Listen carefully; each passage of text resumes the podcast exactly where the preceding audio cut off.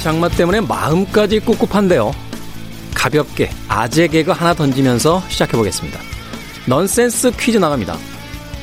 서로가 진짜라고 우기는 신은 정답 옥신각신입니다. 네, 박수 한번 주시죠. 어이가 없어서 실수가 터지는 철진한 말장난인데요. 놀랍게도 우리는 지금 현실에서 서로 진짜라고 우기며 옥신각신하는 광경을 생생하게 목격하고 있습니다. 내가 진짜 임차인이요? 아니요, 내가 진짜 임차인. 국회 단상에 올라 서로 진짜라고 우기는 이들의 모습을 지켜보며 과연 우리들은 어떤 표정을 지어야 할까요? 김태현의 시대음감 시작합니다.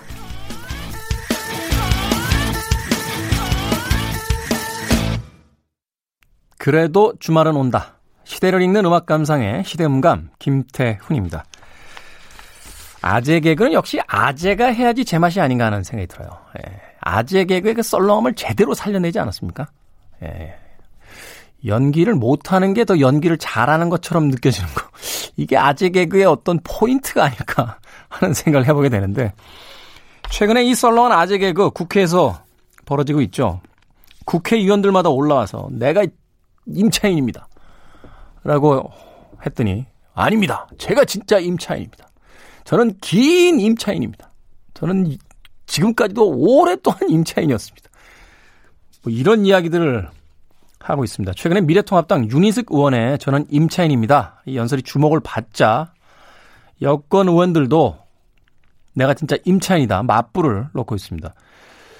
우선 용해인 기본소득단 의원이 지난 4일 국회 본회의장에서 종합부동산 세법, 네, 이름도 기네요. 일부 개정 법률안 찬성 토론에 앞서서 윤 의원과 마찬가지로 저는 임차인입니다. 라고 운을 뗐는데 이 이후에도 더불어민주당 신동근 의원 역시 저는 3천만 원의 월세 70만 원을 내는 진짜 임차인이다. 라면서 진짜 임차인 논쟁에 가세를 했습니다.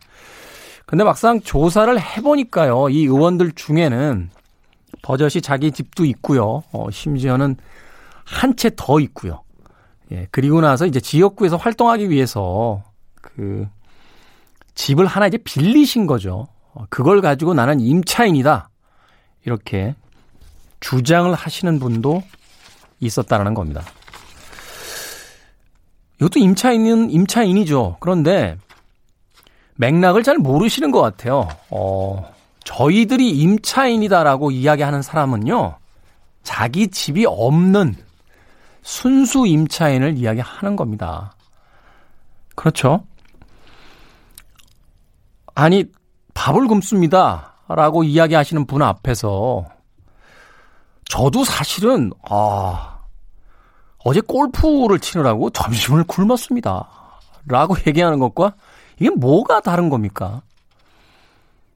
법을 위반할 때 그 법의 어떤 효력이라든지 또는 발휘될 효과에 대한 고민도 있어야겠습니다만 기본적으로 그 법의 대상이 되는 국민들의 정서부터 좀 이해를 해 주셔야 되는 게 아닌가 하는 생각을 해보게 됩니다. 예전에 메카 시 열풍이 있던 음, 미국의 헐리우드에서요. 공산주의자라고 나고 낙인이 찍혀서 퇴출됐던 한 시나리오 작가가 있습니다. 달턴 트럼보라고 하는 인물인데 영화로도 만들어졌죠. 트럼보라는 제목으로. 그가 썼던 대표적인 시나리오 중에 하나가요. 어, 로마의 노예였다가 이 검투사들을 규합해서 로마와 대항했던 스파르타쿠스라는 인물에 대한 영화가 있었어요. 이 영화의 마지막 장면에 로마 군인들이 이렇게 이야기합니다. 너희들 중에 진짜 스파르타쿠스를 어, 찾아낼 수 있게 고발하는 사람이 있으면 그를 살려주겠다. 라고 하자 스파르타쿠스가 일어나려고 하죠. 어, 자신이 이제 희생해서 다른 사람들을 살리기 위해서. 근데 그 수많은 동료들이 서로 앞다투어 일어납니다. 내가 스파르타쿠스다. 내가 스파르타쿠스다. 라고 하면서 자신들의 지도자를 어, 지키기 위한 정말로 눈물겨운 동료애를 보여주는 감동적인 장면이 있었습니다. 그 영화를 다 보셨나 봐요. 그런데 잘못 이해하신 것 같습니다. 네. 배를 곱는다는 것과 어제 저도 정신없어서 한 끼 굶었습니다. 라고 하는 것은 다른 의미이듯이 집 다 있으시면서 어, 의정 활동한다고 집 얻으셨다고 내가 임차인입니다. 라고 이야기하진 마시기 바라겠습니다. 국민에 대한 음, 진정한 정치는 그 따뜻한 위로로부터 시작되는 것이고 또 그들에 대한 아픔을 이해하는 것으로부터 시작돼야 되는 게 아닌가 하는 생각 해봅니다.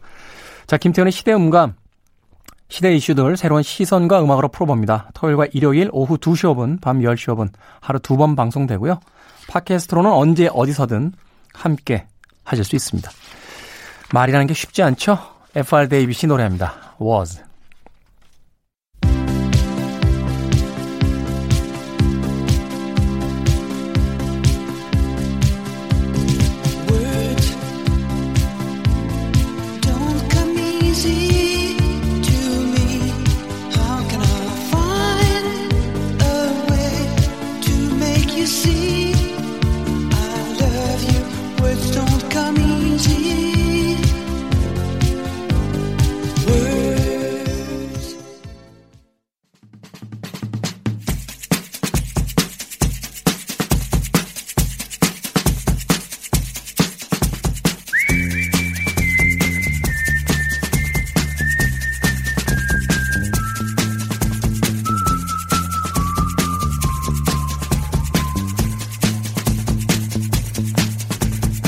주간 사람들이 많이 본 뉴스 그리고 많이 봐야 하는 뉴스를 소개합니다.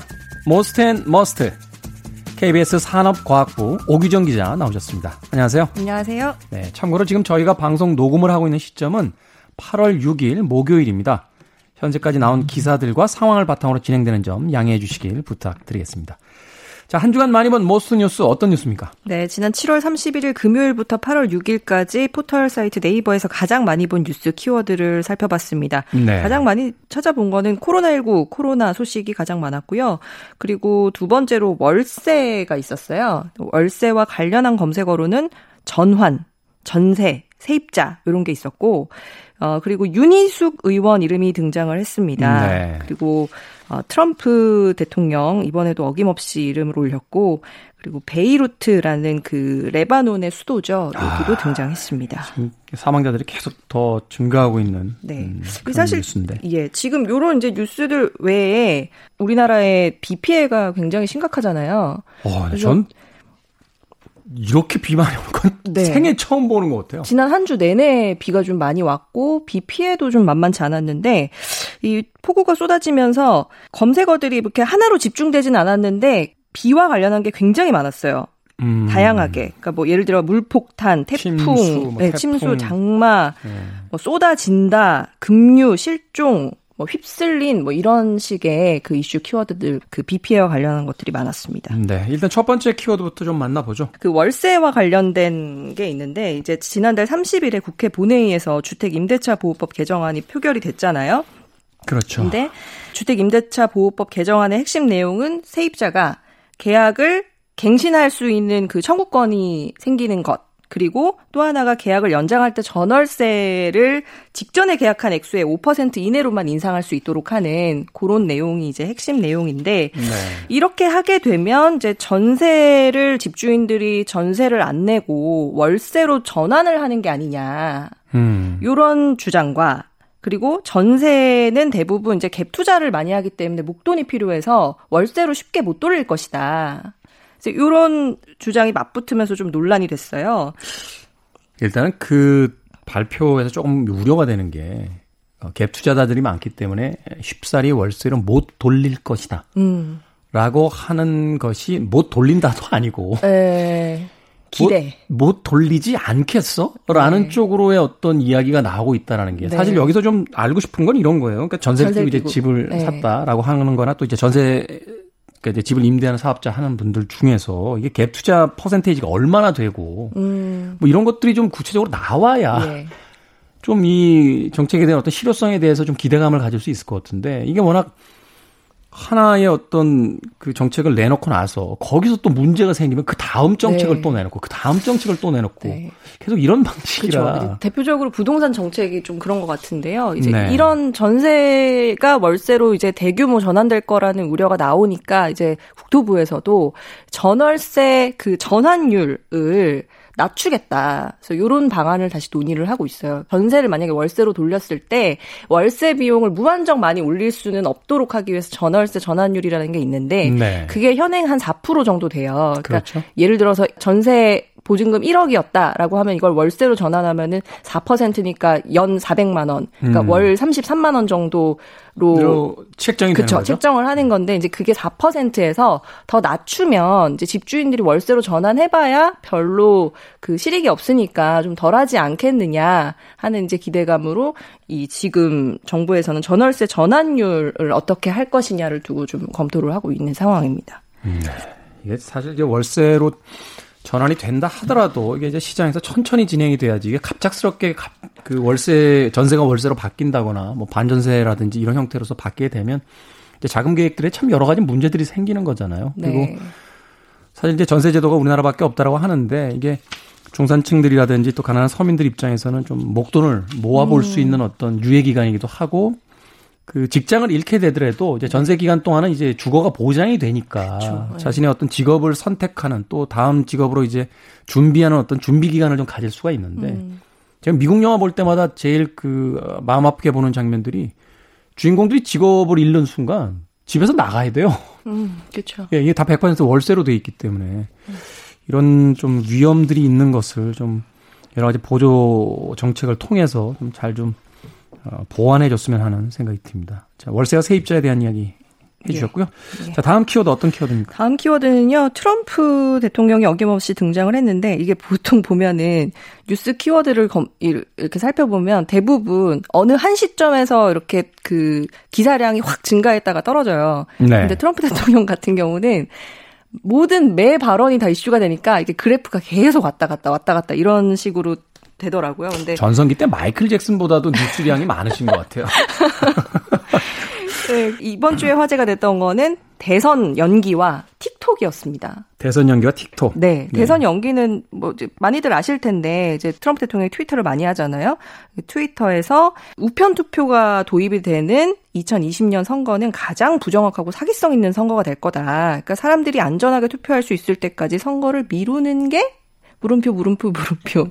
아니, 자신들이 집권 여당 아닌가요? 그런데, 그런데 우편 투표가 부정선거가 될 거라는 건 무슨 논법이죠? 근데 지금 이제 미국 경기가 상당히 안 좋고 실업자도 많이 양산이 되고 있고 하니까 트럼프가 이제 이번 대선을 불리하다고 스스로 느끼는 게 아니냐. 네. 그래서 만약에 이제 우편 투표 코로나19로 우편 투표가 확대돼서 치러진다고 한다면 그 우편 투표의 부당함 이런 거를 미리 얘기해서 부정 선거의 문을 열어놓는 게 아니냐 아니, 그러니까 이런 부, 해석들이 있었습니다. 부정 선거라는 건 되게 야당에서 집권 당이 아닌 당에서 네.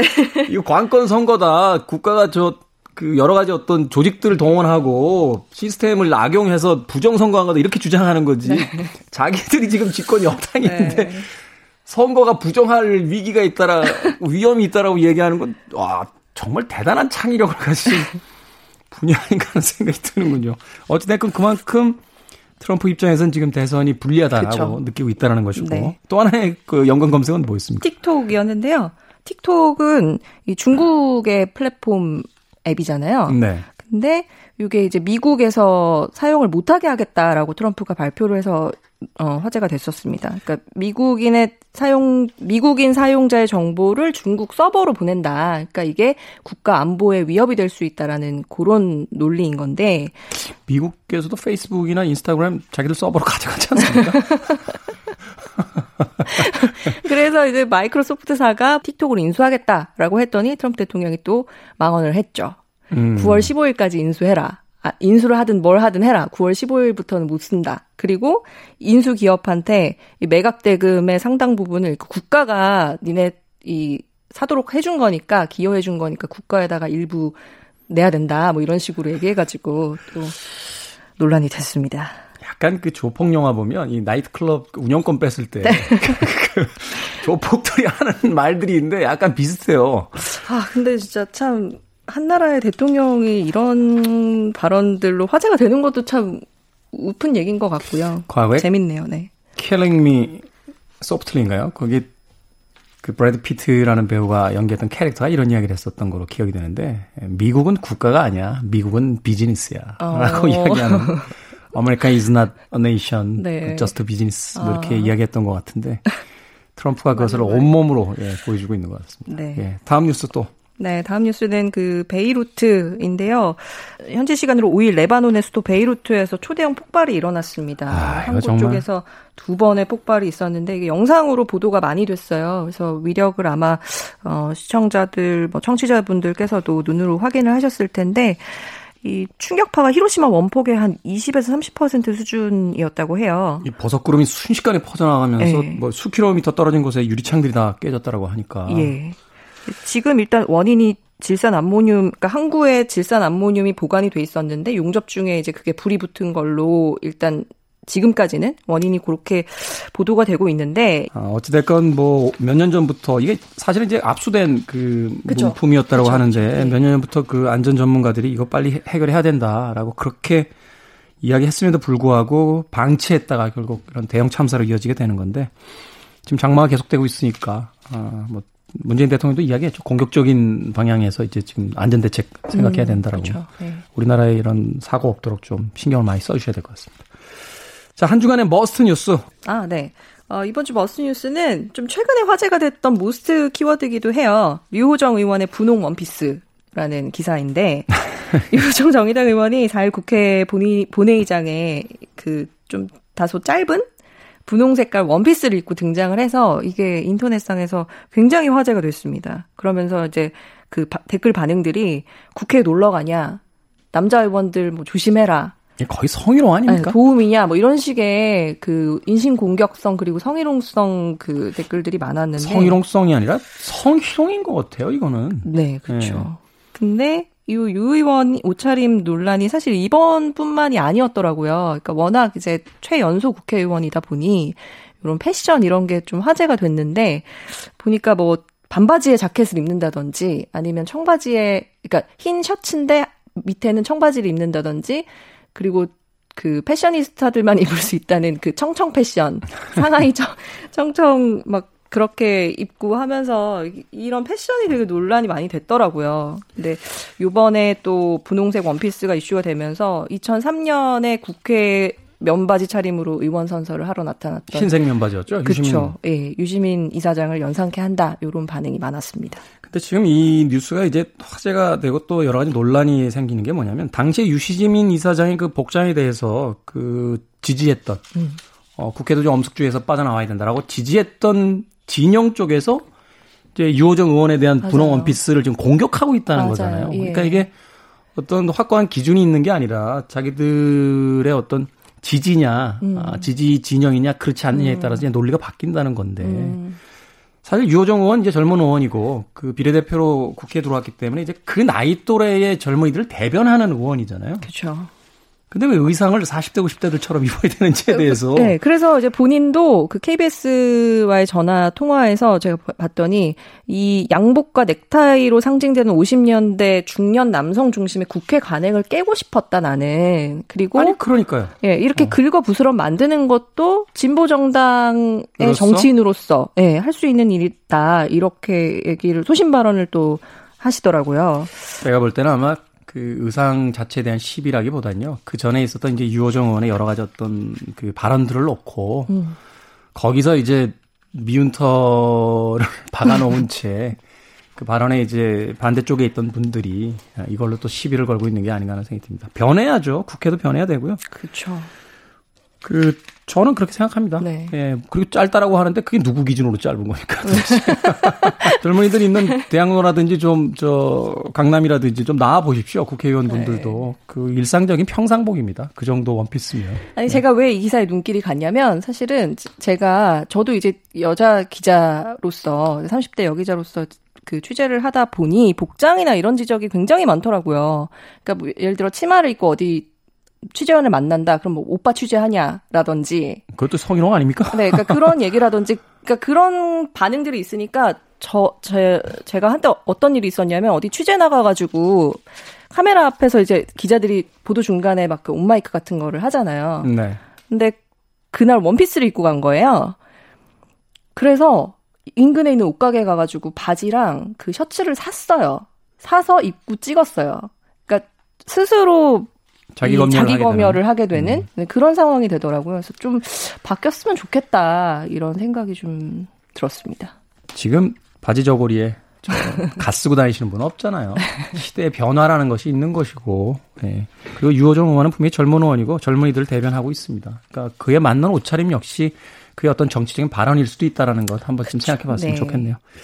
자, 오기정 기자와 아, Most and Must 이야기 나눠봤습니다. 고맙습니다. 감사합니다.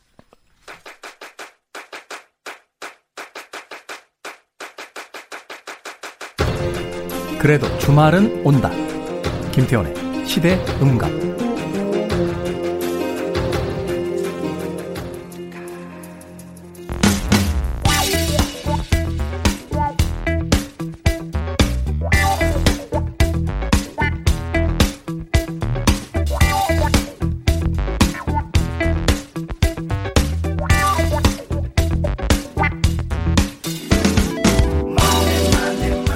사람의 일생은 두 가지를 어떻게 쓰느냐에 따라 결정된다고 합니다.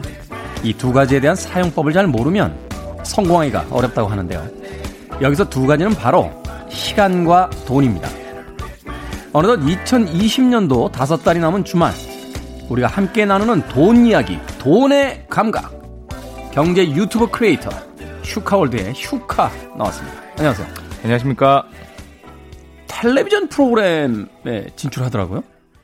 아, 예, 제가 진출은 아니고요. 네. 앉아 있는 패널이죠. 아니, 아니, 그게 그걸 진출이라고 그래요. 제가 이야기하는 건 아니고요. 방송 용어로 그걸 진출이라고 한다고요. 어떤 프로입니까? 소개를 좀 해주세요. 아, 예, KBS 1TV 이제 이슈픽 쌤과 함께라는 프로그램인데요. 음. 교수님들이나 이제 훌륭한 쌤 분들이 나오셔서 이런저런 재밌는 얘기를 해주시는 코너입니다. 네. 저는 이제 앉아서 이제 박수 치고 쌤 선생님들의 의견을 경청하면 되는.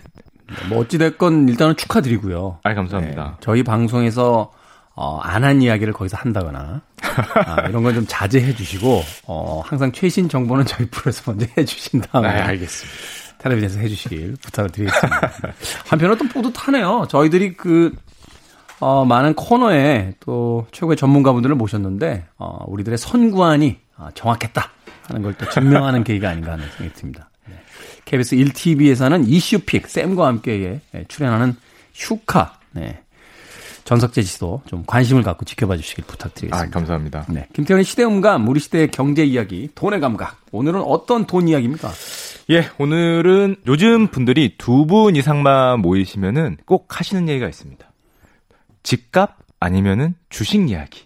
부동산 때문에 열받아 계시다가 그러면 주식은 뭘 사야 되냐 이쪽으로 아, 옮겨가죠. 늦었지 않냐? 주식이라도 하자. 네. 요즘 뭐 이렇게 모이시기만 하면은 그런 얘기가 굉장히 뜨겁게. 제 기억으로도 최근에 그 최근에 어떤 이 주식에 대한 열풍 같은 걸 보면 지난 한 수십 년간 주식에 이렇게 뜨거운 관심이 있었던 때가 있었나 싶을 정도예요. 아, 주식과 부동산, 그러니까 우리가 흔히 자산이라고 얘기하는 거에 대한 관심, 뭐 투자에 대한 관심이 정말 아마 그날 50년, 40년간 이제 IMF 때를 제외하면은 거의 최고조로 올라온 게 아닌가 그렇게 생각이 됩니다. 네. 일단 숫자로만 몇 개를 말씀드리면 예를 들면 저희가 주식을 사기 위해서는 이제 증권회사 계좌에다가 돈을 넣어야 되는데요. 그렇죠. 그거를 이제 투자자 예탁금이라고 합니다. 아직 주식을 사기 전에 돈이죠. 이 투자자 예탁금이 보통은 한 25조 정도가 있던 게 우리 일상적인 모습이었는데요. 아직 주식으로 안 들어가고 이제 소위 우리가 총알이라고 부르는 네, 사기 위해서 이제 딱 쟁여놨던 네. 돈인데 부대에 딱 구축되어 있는 이제 자산이 한 25조 정도 됐다. 네, 25 정도 됐었는데 올해에는 이 돈이 50조를 넘었습니다. 50조요? 50조죠. 50조면 우리나라 1년 예산의 한 10분의 1 정도 되는 금액 아닙니까? 그렇죠. 그리고 평년에 한 두 배 정도 늘어난 거니까 어마어마하네요. 최근에 개인들이 돈 주식을 굉장히 많이 산 것 같은데 그거 외에도 더 살려고 들어온 돈이 뭐 평상시에 두 배, 50조에 도달했다. 그런 거 보면 저는 일반적인 흐름하고 거꾸로 가는 것 같아요. 저도 사실은 주식을 좀 사볼까 하고 조금 넣어놨었는데 어, 카드값 막느라고 뺐거든요. 남들은 들어가고 있는데 뭐가 안 맞아 다. 하여튼 일단 두 배로 늘었다. 이게 뭘 의미하는 겁니까? 일단 그 예탁금이 두 배로 늘었다는 것과 하나 더 있는데요. 저희가 거래 대금도 봐야 되지 않겠습니까? 실제로 실제로 돈만 거래된 예, 어. 쟁여놓은 게 아니라 얼마를 샀냐를 보면은 거래 대금은 보통 한 8조, 많으면 9조, 적으면 6조 이 정도 수준이었습니다. 아, 원래 한, 평년대는. 한 3분의 1 정도에서 4분의 1 정도가 이제 실제로 경기를 뛰고 있고. 네, 이제 경기를 뛰고 어. 있었는데 올해는 실제 경기를 뛰는 돈이 18조가 평균입니다. 어, 18조. 18조죠. 그러면 거의 40% 정도, 35%에서 40% 정도 사이라는 거잖아요. 구조 대비하면 거의 두 배 가까이 보면 되고요. 그렇죠. 뭐 10조 이상으로 보면 한 50% 이상이 이미 돈이 들어가서 거래가 되고 있다. 그렇군요. 굉장히 활성화되어 있는 거죠, 이 정도면은. 게다가 이 거래가 많은 날은 이게 20조를 훌쩍 넘어가기도 합니다. 뭐 이 정도면은 정말 연평균으로는 역대 최고치를 뭐 투자자 예탁금도 거래대금도 기록하고 있다. 이렇게 보시면 될 것 같고요. 이게 지금 누구는 돈을 벌고 누구는 뭐 돈을 잃을 수도 있는 게 주식이긴 한데 증권사들은 지금 신났겠군요. 아, 증권사는 올해 2분기가 아마 역사에 남을 수 있을 정도로 이제 돈을 많이 번 분기인데요. 이게 참 아이러니한 거 아닙니까? 코로나 때문에 이제 실물 경제는 타격을 입었는데 네. 소위 금융 경제는 쉽게 해서 이제 실제로 어떤 물건이 거래되는 게 아닌 이 금융 경제 쪽에서는 오히려 호황을 이루고 있다라는 게 맞습니다. 그게 사실은 실물 경제와 이제 자산의 가격이 괴리되는 현상인데요. 이게 과거에는 안 그랬습니다. 과거에는 경기가 좋아야 뭐 주식이 오르고 부동산도 오르고 경기가 안 좋으면은 같이 내려가고 이런 게 일반적인 모습이었는데 뭐 네. 전통적인 뭐 경제 이론이기도 했죠. 요즘은 유동성이라 그러죠. 우리가 뭐 전 세계가 동시에 돈을 푸는 모습을 보이고 있기 때문에 그 예전에 한- 한창 리만 때 그런 어떤 우스갯소리가 있었습니다. 경기 지표가 안 좋으면 정부가 돈을 풀 테니까 주가가 올라가고 네. 경기 지표가 좋으면 좋으니까 올라가고. 그러니까 뭐 그때 당시의 말로는 bad is good, good is good 그랬거든요. 주가는 무조건 좋다. 무조건 좋다. 돈을 푸니까. 근데 이게 그 당시에는 뭐 미국과 몇몇 선진국만 이런 플레이를 했는데 요즘 보면은 우리나라도 뭐 한국형 양적 완화를 하겠다. 네. 아니면 Korean 뉴딜이다. 160조를 디지털이나 뭐 그린 산업에 넣겠다. 이런 정책을 발표하고 있고요. 또 굳이 우리나라뿐만 아니라 뭐 동남아시아의 국가들 포함해서 전 세계 모든 국가들이 코로나라는 위기가 왔으니까 우리가 돈을 푸는 게 너무 당연해졌습니다. 음. 근데 그러다 보니까 경기는 안 좋은데 자산 가격이 오르던 현상, 저희가 금융위기 때 봤던 현상이 반복되는 게 아니냐라는 기대감이 사람들 마음속에 이제 학습 효과로 남아서 엄청나게 올라가고 있죠. 사실 지금 경제 상황이 정상은 아닌 것 같아요. 왜냐하면 경제 지표가 이렇게 좋은 건 아닌데 사실은 코로나라든지 뭐 여러 가지 어떤 변수들이 있어서 네. 어, 경제에 좀 타격이 있다라는 이야기가 있는데 부동산 폭등하죠. 네. 주식 올라가죠. 이걸 어떻게 이해를 해야 되는 겁니까? 일단 경제 지표를 먼저 말씀드리면은 올해 2분기 그 우리 GDP 성장률이 마이너스 3.3% 정도 나왔습니다. 네. 이게 어느 정도 수치냐면요. 금융위기 때보다 좋지 않고요. IMF 때까지 내려가야 이 정도 숫자를 볼 수 있는 값이거든요. 정말 한- 최악이라는 거죠. 그죠. 경제 지표는 최악이죠. 일단 최악인 이유는 당연하겠지만 수출이 이루어지지 잘 않고 있습니다. 음. 뭐 비행기도 제대로 안 뜨고 배가 다닐래도 사람들이 다녀야 되는데 뭐 코로나로 막아버리니까 수출이 굉장히 큰 타격을 입었죠. 그러다 보니까 1분기, 2분기 연속으로 GDP 성장률이 마이너스가 나왔고 게다가 한국은행이 사실 5월 달까지만 해도 한 마이너스 2% 정도로 막을 수 있지 않냐 이런 얘기를 많이 했었습니다. 실제 값이 나오니까 마이너스 3.3%까지 나왔기 때문에 경기 자체는 굉장히 좋지 않다 라고 볼 수 있고요. 여기서 좀 생각해 봐야 될거 이제 상대적으로 그러니까 우리 자체적으로 이제 경제 지표가 안 좋긴 한데 상대적으로 보면 또 선방한 것도 사실이잖아요. 아 그렇죠. 상대적으로 유럽 국가들 보니까 뭐 마이너스 30% 이렇게 나오던데. 아, 일단 미국이 뭐 마이너스 30%가 나왔다, 32.9%가 나왔다 그러는데 사실은 이 미국 지표를 볼 때는 이게 약간 오해가 있을 수 있습니다. 미국은 지표를 발표할 때 연율로 발표하거든요. 연율. 네, 그게 무슨 소리냐면은 이번 2분기의 값을 4번 반복한 그 1년으로 환산을 했을 때 쉽게 말하면은 마이너스 32%란 소리고요. 그러면은 실제로 한 4분의 1 정도 되지 않겠습니까? 그러니까 미국이 한 마이너스 한 9.5% 정도 음. 그 2분기 GDP 성장률이 나왔고 유럽은 더 안 좋습니다.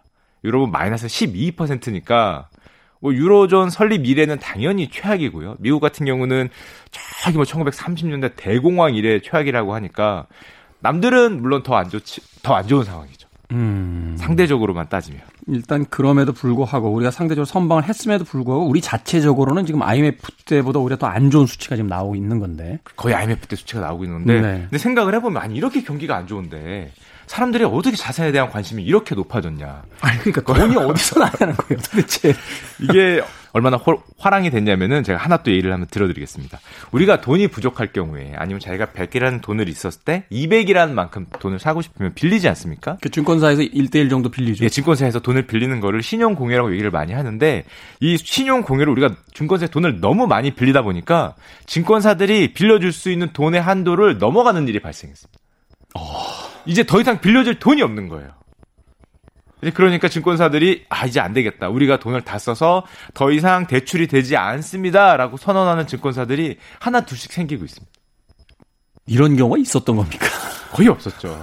거의 없었는데 네. 갖고 있는 돈을 다 빌려줬는데도 대출 수요가 계속 들어오다 보니까 이제 뭐 증권사는 사실은 무한정으로 빌려줄 수는 없거든요. 네. 이게 법이 있습니다. 자기 자본의 몇 퍼센트까지만 빌려줄 그렇겠죠? 수 있다라는 법이 있기 때문에 그 한도를 또 자체적으로 위험 한도를 관리해야 되지 않겠습니까? 은행도 마찬가지잖아요. 대출해 줄 때도 이제 몇 퍼센트는 가지고 있어야 되잖아요. 네, 맞습니다. 예금에. 그런 한도가 있어서 무제한 빌려줄 수 없는데 대출 한도가 계속 들어오니까 증권사들도 자본을 늘리고 싶은 욕망이 굉장히 생기고요. 이 한도를 계속적으로 늘려가면서 대출액을 계속 충당해 나가는데 그럼에도 계속 들어와서 더 이상 못 빌려준다라는 말을 할 정도가 됐으니까 아 정말 뜨겁게 불타오른다고 할 수 있습니다.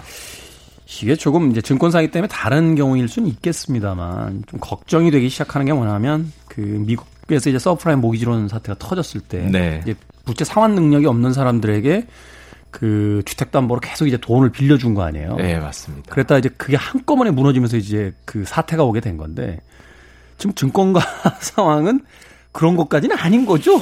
일단 주식 시장의 값을 보면은 지금 코스피가 요 방송하는 날 기준으로 한 2,300 정도 왔거든요. 올해 시작이 한 2,200이었습니다. 그렇게 크게 오르는 건 아니지 않나요? 그러니까 이제 과열된 상태로만 보면은 돈이 들어간 것에 비해서는 주가가 오르지 않았는데 그러네요. 반대로 생각해 보면은 불과 우리가 한 4개월, 5개월 전만 해도 코로나 때문에 뭐 증시가 무너진다. 뭐 주가 지수 천 간다. 이런 얘기가 나왔던 한 해였거든요. 있었죠. 네. 이거 불과 몇 달 안 됐습니다. 그래서 외국인들이 왜 이렇게 다, 다 팔고서 빠져나갔잖아요. 외국인들이 다 빠져나간다. 정말 큰 위기다라고 얘기했는데 불과 몇 개월 만에 정말 큰 기회다로 바뀌었기 때문에 와 이렇게 변동성 있는 한 해가 또 있냐? 이건 정말 역사에 남을 한 해가 아닌가. 우리는 잘 지금은 잘 모르겠지만 아마 몇, 먼 미래 몇 년 뒤에 이게 돌아보면은 와 2020년에 정말 대단했구나. 2200 갔다가 1400 갔다가 이제 또 뭐 3000 간다 뭐, 뭐 2500 간다 이런 얘기를 하고 있으니까 네. 정말 놀라운 한 해가 아닐 수 없다라고 생각이 되고요. 또 방금 전에 뭐 말씀하셨듯이 이 서브프라임 모기짐도 굉장히 집값이 크게 올랐기 때문에 이제 크게 빠진 현상이 발생이 됐거든요. 네. 근데 모든 자산은 오를 때가 있으면 내릴 때가 있고 내릴 때가 있으면 오를 때가 있는 게 너무 당연한 현상입니다. 근데 이게 완만하게 오르면 내릴 때도 이제 완만하게 빠질 텐데 너무 급격하게 오르면 또 빠질 때도 뭐 그만큼 더 급격하게 빠지지 않겠습니까? 그러니까 이게 이제 2200, 2300 됐다는 게 뭐 높다고 볼 수도 있고 낮, 뭐 그렇게 높지 않다고 볼 수도 있겠습니다만 이게 이제 경제 상황하고 연동시켜서 보면 네. 경제 상황은 지금 마이너스 성장인데 네. 주가가 계속 이 선에서 유지가 되고 있다. 이거는 사실 이제 갭이 벌어졌다라고 봐야 되는 거 아닌가요? 그 이제 약간 생각하기 나름일 것 같은데요. 뭐 예를 들면은 주식 같은 경우는 아 2200, 2300 됐으니까 얼마 안 오른 거 아니냐. 근데 부동산은 4억짜리가 뭐 6억이 됐네? 4억짜리가 8억이 됐네? 야, 그럼 두 배가 오른 게 아니냐? 아, 그럼 주식은 상대적으로 덜 올랐다. 뭐 이렇게 생각을 할 수도 있는 거죠. 그게 어느 쪽에다 기준을 놓고 그 보느냐에 따라서 다르게 이제 해석이 된다는 거군요. 아무래도 돈이 너무 많이 풀렸기 때문에 지금 사람들의 관심이 이 경기 예전같이 뭐 GDP 상승률 여기 있는 게 아니라 돈이 계속 풀릴 거 아니냐? 그럼 자산의 가격은 계속 올라갈 거다. 내가 여기서 가만히 있으면은 나는 상대적으로 가난해진다. 이런 어떤 주가 상승에 대한 기대보다는 아니면 집값 상승에 대한 기대보다는 얘들이 상승했을 때 내가 상대적으로 가난해진다는 두려움이 지금 더 크게 작용하고 있는 게 아닌가. 부동산 쪽에서 소외된 자본들이라든지 거기 들어갈 수 없는 그 소액 투자자들 같은 경우가 이제 부동산 폭등을 보면서 그럼 주식 쪽으로라도 자산 가치를 올려야겠다. 라는 쪽으로 또 진입하는 경우들도 꽤 많다. 예, 특히 부동산에서 제 주변에만 보더라도 집값이 오를 거에 대한 기대감으로 산다. 물론 이런 분들도 많지만 야 더 오르면 어떡해? 나만 이런 거 아니야. 그러니까 지금, 지금 부동산 시장에서 가장 큰 이제 패닉 바잉이 이걸 사서 이제 집값을 올리겠다. 이게 아니라 지금 못 사면 영원히 못 산다. 이 공포거든요, 사실은. 이것도 참 굉장히 새로운 현상이라고 할 수 있는데요. 보통은 자산을 샀을 때 자산 상승에 대한 기대감으로 사는 경우가 대부분인데 요즘은 내가 소외될까봐 그런 공포감, 그런 두려움으로 이제 부동산을 사거나 주식을 사는 경우가 굉장히 많아지고 있으니까 이것도 굉장히 또 새로운 현상이지 않나 생각이 됩니다. 특히 말씀하신 대로 부동산에서는 이제 30대, 40대 패닉 바잉이 문제가 되고 있지 않습니까? 네. 뭐 계속 대출도 줄인다 그러고 뭐 향후에 뭐 분양가 상한제도 이제 실행한다 그러면은 나는 더 사기 어렵지 않을까? 그래서 지금 막 뛰어드는 분들이 굉장히 많은 시점인데요. 자산 가격이 쭉쭉 천천히 완만하게라도 이제 올라주는 상황이면 괜찮은데 뭐 이렇게 뾰족하게 올랐다가 만약에 뾰족하게 빠졌을 때는 아무래도 높이 올랐으니까 음. 떨어지는 낙폭도 좀 있을 가능성이 있는데 뭐 걱정되는 것도 사실입니다. 사실 이제 우리나라의 여러 그 마케팅 방법 중에 가장 이제 효과적으로 사용된 것이 공포 마케팅이잖아요. 네. 그래서 아이들 그 세 살 때부터 학원 사실은 전 그 효용성에 대해서 잘 모르겠습니다만 우리 아이만 안 가는 거 아닌가? 뭐 이것을 가지고 이제 교육 산업이 사실은 그렇죠. 굉장히 비대해지기 시작했고 네. 그 항상 나만 안 하는 거 아니야?라고 하는 소위 뭐 인싸라고 하죠. 왜 여기서 나만 소외되는 거 아니야? 네. 이 그룹 안에 들어가 있어야 되는 거 아니야? 뭐 이런 것들이 이제 하나의 사회 문화와 이제 그 되면서 투자 역시도 역시 그런 방식으로서 지금 많이 좀 그 혼돈이 좀 쌓여 있는 게 아닌가 하는 또 생각도 드네요. 사실은 뭐 투자가 활성화되는 거는 어떻게 보면은 경제의 긍정적인 시그널이거든요. 우리나라는 과거에 이제 금융 문맹국 이런 표현을 들을 정도로 어떤 투자에 대해서 조금 논외로 뒀던 게 좀 사실입니다. 내 자산 중에서 뭐 부동산이나 주식이 차지하는 비중을 항상 생각을 하면서 자본주의 사회에서는 살아가야 되는데 이게 좀 논외로 밀렸던 건 사실이거든요. 근데 반대로 이런 이슈가 갑자기 우리 삶에 정말 크게 이제 다가왔기 때문에 어떻게 보면은 뭐 금융 선진국으로 가는 뭐 발판일 수도 있고 이제 반대로 얘기하면은 너무 한 번에 시선이 쏠리는 게 약간 좀 걱정이 되는 이제 그런 시기이기도 합니다. 뭐 존리 같은 그 투자 전문가들이 한국이 이제 금융 문맹 사회다. 아이들에게 그 사교육 시키지 말고 이제 그 돈으로 차라리 펀드를 하는 게 낫다라는 이야기를 하면서 또 네. 최근에 네. 그 발언이 되게 화제가 되고 또 여러 사람들에게 어떤 새로운 영감을 줬는지는 모르겠습니다만 일단 앞서 이야기한 것처럼 경기, 경제 상황과 그 부동산이나 이제 증권 주식의 이제 움직임 상황 자체가 약간 연동성이 별로 없는 것 같아서 말하자면 건강한 형태로서 어떤 이게 지금 연계가 되어 있는 게 아니라 일종의 뭐 공포라든지 기대 심리라든지 이런 이제 복잡한 어떤 욕구들이 좀 어, 여러 가지 그 변수로서 작용하는 것 같아서 예, 예. 조금 불안한데 어떻게 전망하세요? 일단 저희가 이제 학습 효과가 굉장히 강한데요. 뭐 앞서도 말씀드렸지만 금융위기 리만 사태 이후에 양적 완화라는 거를 시작을 합니다. 돈을 푸는 거죠. 네. 그, 그 이후에 실제로 경기와 자산 가격이 분리돼서 경기는 안 좋은데 자산 가격이 쭉 상승하는 거를 근 10년간 학습을 했거든요. 네. 근데 2020년에 들어오니까 다시 위기가 왔고 미국뿐만 아니라 우리나라까지도 양적 완화를 같이 한다. 그러면은 자산 가격도 경기와 분리돼서 가지 않겠냐? 저는 상당히 학습 효과에 의한 어떻게 보면은 뭐 논리적으로는 맞는 이야기를 하는 거겠죠. 음. 맞는 이야기를 하는 거예요. 투자에 관심을 가지는 건 너무 바람직한 일이라고 생각이 됩니다. 다만 특히 뭐 주식은 아직 2,200, 2,300이니까 과열로까지는 보이지 않는데 부동산 같은 경우는 어우 뭐 끝도 없이 올라가고 있으니까 뭐 계속적으로 올라가기를 기대를 합니다만 만약에 조금만 조정이 왔을 때 이 어떤 타격이 좀 크지 않기를 완만하게 조정이 오고 올라갈 때도 조금 완만하게 올라갈 수 있는 그렇게 돼야 되지 않을까라는 좀 걱정 아닌 걱정을 하고 있는 거죠. 우리나라 사람 성격이요. 그 빨리빨리잖아요. 빨리빨리. 사실은 그게 이제 한동안 한국병이라고 해서 이렇게 좋지 않게 예, 부정적으로인 인식도 있었습니다만 또 한편에서는 그 빨리빨리가 있었기 때문에 우리가 또 여러 가지 어떤 경제 성장도 이뤄냈다. 뭐 이런 호의적인 평가도 있었어요. 그런데 네. 자산 투자에 대한 부분들도 사실은 우리나라 사람들만큼 빨리빨리 아, 그 자산을 예. 불려야 된다라고 생각하는 사람들이 별로 없는 것 같아요. 아, 그러다 너무, 보니까 너무 빠르신 것 같습니다. 주식 거래가 사실은 이 경제 규모에 비해서 굉장히 활발한 거잖아요. 사고 팔고가 굉장히 그 이런 표현이 맞는지 모르겠습니다. 역동적으로 이루어지고. 사실 글로벌 전체가 자산 가격에 대한 관심이 높아진 건 사실입니다. 미국뿐만 아니라 뭐 유럽도 일본도 요즘에 자산 가격에 대해서 국민들의 관심이 높아지고 참여도가 높아진 거는 사실이거든요. 근데 우리나라는 하나 또 예를 들어보면은 코, 코스닥 지수를 예를 들어보겠습니다. 코스핀 대형주고 코스닥은 조금 작은 기업들이 모여 있는 곳이라고 할 수 있는데 코스닥이 올해 400선까지 내려갔었거든요. 코로나가 네. 왔을 때 정확히는 415까지 내려왔는데 지금 800 한 지금 방송하는 이 시점에 한 50 정도에 다갔어. 연 하점, 연에서 제일 낮았던 최하점 대비해서 두 배가 오른 겁니다. 그렇죠. 지수가 두 배가 오른 해가 제 기억에 남아있는 데가 별로 없거든요.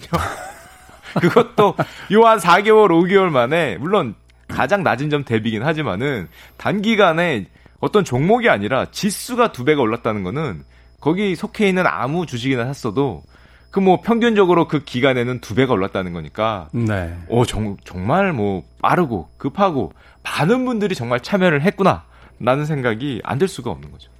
예, 거의 두 배의 이익률이라는 거는 거의 도박에 가까운 거잖아요. 두 배를 간단하게 말씀드리면 이렇게 생각하실 수 있는 겁니다. 이게 평균값이기 때문에 내가 만약에 주식을 100만 원을 투자해서 100%가 한 50% 갔다 50만 원을 벌었다. 그럼 정말 많이 번 거지 않습니까? 근데 그거는 투자를 잘못한 게 되는 겁니다. 어. 100만 원으로 50만 원밖에 못 버는 게 투자를 잘못하게 되는 경우가 거의 없거든요. 이러니 은행 이자 실질 금리 1% 시대에 은행에서 돈 예금하겠어요. 사람들이 모이면 주식 얘기 아니면 부동산 얘기를 하게 되는 게 너무 당연한 시대가 되는 거죠. 저도 카드값을 좀 줄여야 될 것 같아요. 예, 카드값 때문에 그 주식 살려고 했던 돈 빼낸 게 참 원통할 정도구나, 자, 마지막으로 이거 좀 여쭤볼게요. 음, 이렇게 주식시장과 부동산 시장이 경기가 좋지 않은데도 불구하고 돈이 몰리는 현상, 이거 우리나라에만 있는 겁니까? 사실은 외국의 예를 좀 아까 뭐 학습 효과가 있었기 때문에 우리도 네. 지금 이런 현상이 벌어지고 있다라고 이야기를 해주셨습니다만 이 상황을 좀 이해를 해야 전례들을 좀더 깊게 이해를 해야 대처 방안도 좀 나올 것 같은데. 뭐 말씀드렸지만은 이게 당연히 글로벌한 현상이고요. 미국에서도 요즘 유명한 어플리케이션이 하나 있습니다. 이제 로빈후드라는 어플리케이션인데 우리로 치면은 동학개미 운동 이런 표현 많이 쓰지 않습니까? 네. 미국판 동학개미 운동도 있습니다. 비단 우리나라만의 문제가 아니라 뭐 미국에서도 젊은 분들이 굉장히 모험 자본과 같이 변동성 높은 자산에 투자하는 게 열풍처럼 불고 있고요. 아무래도 전 세계가 돈을 같이 풀다 보니까 뭐 다 같이 이게 좋은 말로 하면 투자지만 약간 나쁜 말로 하면 도박적 베팅이 될 수도 있지 않습니까? 그렇죠. 조금 리스크를 생각하고 조금 안전한 쪽으로 투자를 좀 하는 게 좀 필요한 시기가 또 되고 있지 않나 이제 그런 생각도 듭니다. 그러니까 이렇게 사실은 그 주가가 이렇게 폭등에 가까울 정도로 오르고 있을 때 좀 더좀 좀 냉정하게 좀 살피는 게 좀 중요한 거겠죠. 사실은 이 주식이라는 게 그렇잖아요. 그 현금화 시키기 전까지는 아직 번 게 아니잖아요. 아, 이거 뭐 부동산도 마찬가지고. 네, 부동산도 마찬가지고. 그렇다면은 예, 예. 좀 뭐라고 할까요? 어, 빠져나오는 순간이 가장 중요한 어떤 투자일 수 있으니까 네. 조금 경제 상황을 좀 냉정하게 보고 너무 좀 흥분 상태로서 어, 투자가 아닌 투기 쪽으로 휘둘리지 않았으면 하는 또 생각을 가져보네요. 예. 네. 투자는 항상 전 항상 투자를 해야 된다. 자본주의 사회에서는 이렇게 얘기를 많이 하는 편인데요. 그러면서 뭐, 또 이렇게 투자할 종목은 안 알려주세요. 우리가 방송을 같이 한지도 벌써 1년이 다 돼가는데. 아, 뭐 지수에만 투자해도 굉장히 훌륭한 성과를 얻었기 때문에 뭐 아직 코스피가 2,300 그렇게 뭐 과열로까지 얘기를 할 정도는 아닌 거는 맞는 것 같습니다. 다만 네. 지금 현재 많은 자금이 몰리고 있기 때문에 위험과 수익을 같이 생각하는 그 지혜로운 투자 꼭 되지시기를 기원 드립니다. 네. 자, 슈카 전석재님과는 여기서 작별 인사 드리고요. 어, 내일 어, 또 다른 경제 이야기와 함께 만나뵙도록 하겠습니다. 고맙습니다. 감사합니다. 저도 끝곡 전해드리면서 물러가겠습니다. 음, 높게 올라간다는 건 좋은 거죠. 하우 하이더문. 네. 달만큼이나 높게 떴으면 하는 바람 가져봅니다. 지금까지 시대음감의 김태훈이었습니다. 고맙습니다.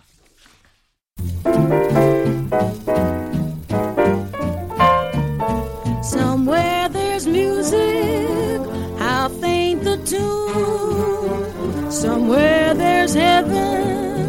how high the moon.